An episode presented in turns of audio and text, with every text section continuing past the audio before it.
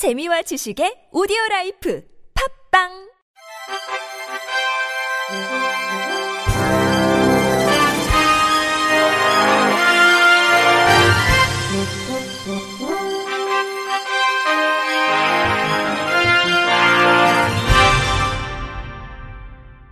청취자 여러분 안녕하십니까. 3월 셋째 주 주간 KBIC 뉴스입니다.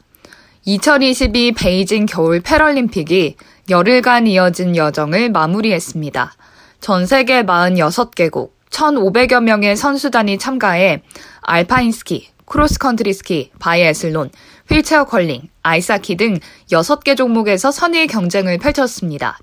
개최국인 중국은 금메달 18개, 은메달 20개, 동메달 23개, 총 61개의 메달을 획득했고 전쟁으로 인한 혼란 속에서 예정대로 패럴림픽에 참가한 우크라이나는 금메달 11개, 은메달 10개, 동메달 8개, 총 29개의 메달을 획득했습니다.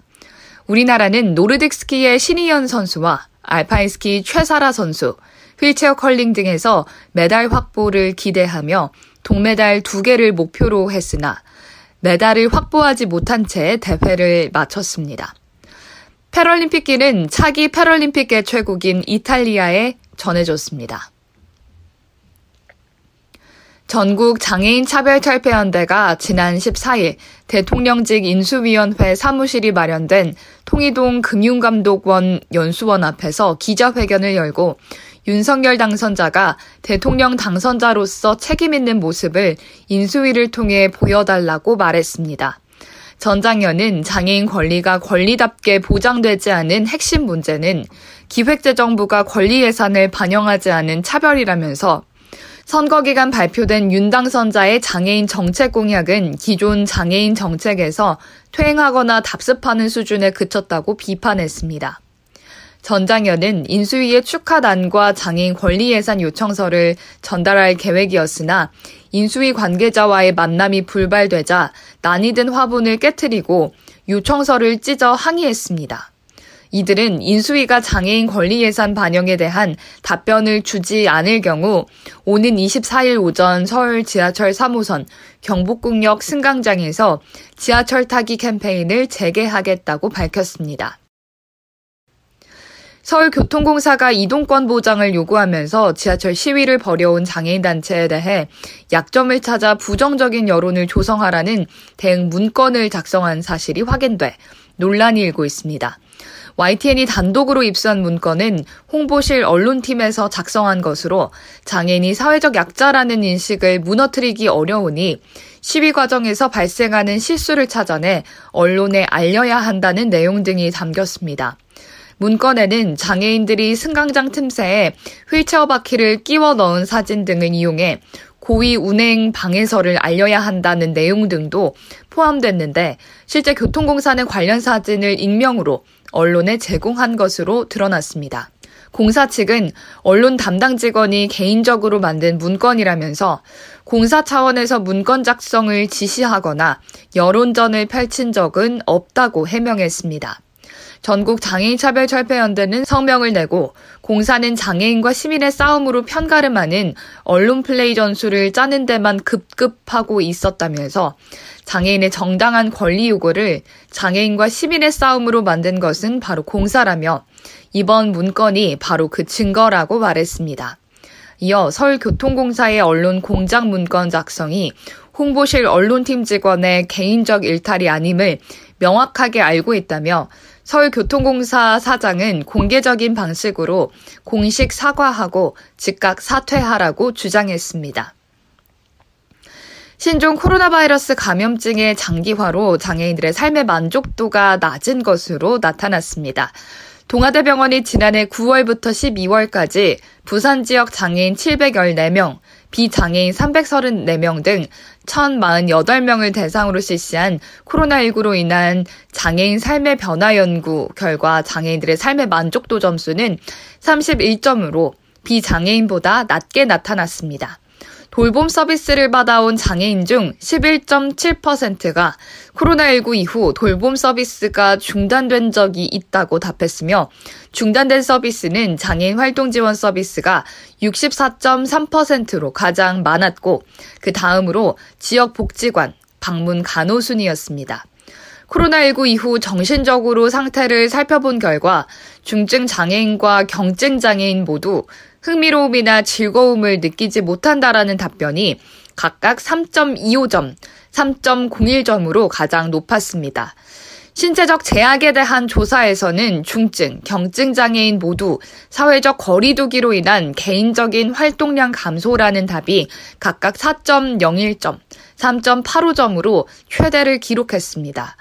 이종화 부산시 장애인 보건의료센터장은 감염병으로 인한 장애인들의 고충을 파악해 지속적으로 건강 관리할 수 있도록 장애 유형 및 중증도에 맞춰 서비스를 제공하겠다고 말했습니다. 17개 장애인 단체들이 연합한 장애인제도 개선 솔루션이 표준 사업장의 학대 및 성범죄자의 취업을 제한하도록 제도 개선을 요청했습니다. 표준 사업장은 중증 장애인에게 안정된 일자리와 환경을 제공해주는 대표적인 고용제도로 근로장애인 수는 2017년 6,205명에서 2020년 12월 기준 11,115명으로 급격하게 늘어나고 있습니다. 하지만 표준 사업장은 학대 및 성범죄가 취업 가능해 문제가 제기되고 있는 상황입니다. 솔루션 관계자는 아동 청소년 관련 기관에 일정 기간 취업하지 못하도록 제한하는 성범죄자 취업 제한 제도가 있어 PC방, 영화 상영관, 오락실 등도 제한하고 있다면서 장애인 복지법에 따라 장애인 복지시설, 발달 장애인 지원센터 등은 취업 제한을 하고 있으나 이상하게도 장애인이 다수 이용하는 표준 사업장은 포함되어 있지 않다고 지적했습니다. 예 솔루션은 국민의힘 김예지 의원실에 장애인 복지법 내 취업 제한 기관에 표준 사업장을 포함하도록 요청했습니다. 장애 유무나 성별에 상관없이 모두가 이용할 수 있는 화장실이 국내 대학 중 성공회대에 처음으로 설치됐습니다. 세천연관 지하 1층에 들어서는 모두를 위한 화장실은 출입 음성 지원, 자동문, 점자 블럭, 각도 거울 등 장애인 편의 기능을 갖췄고 유아용 변기 커버, 기저귀 교환대, 소형 세면대, 접이식 의자, 외부 비상 통화 장치도 설치됐습니다. 성공회대는 장애나 성 정체성 때문에 기존 화장실을 이용하기 어려운 사람들이 불편을 겪는 일이 없어야 한다며 모두의 화장실 설치 취지를 설명했습니다.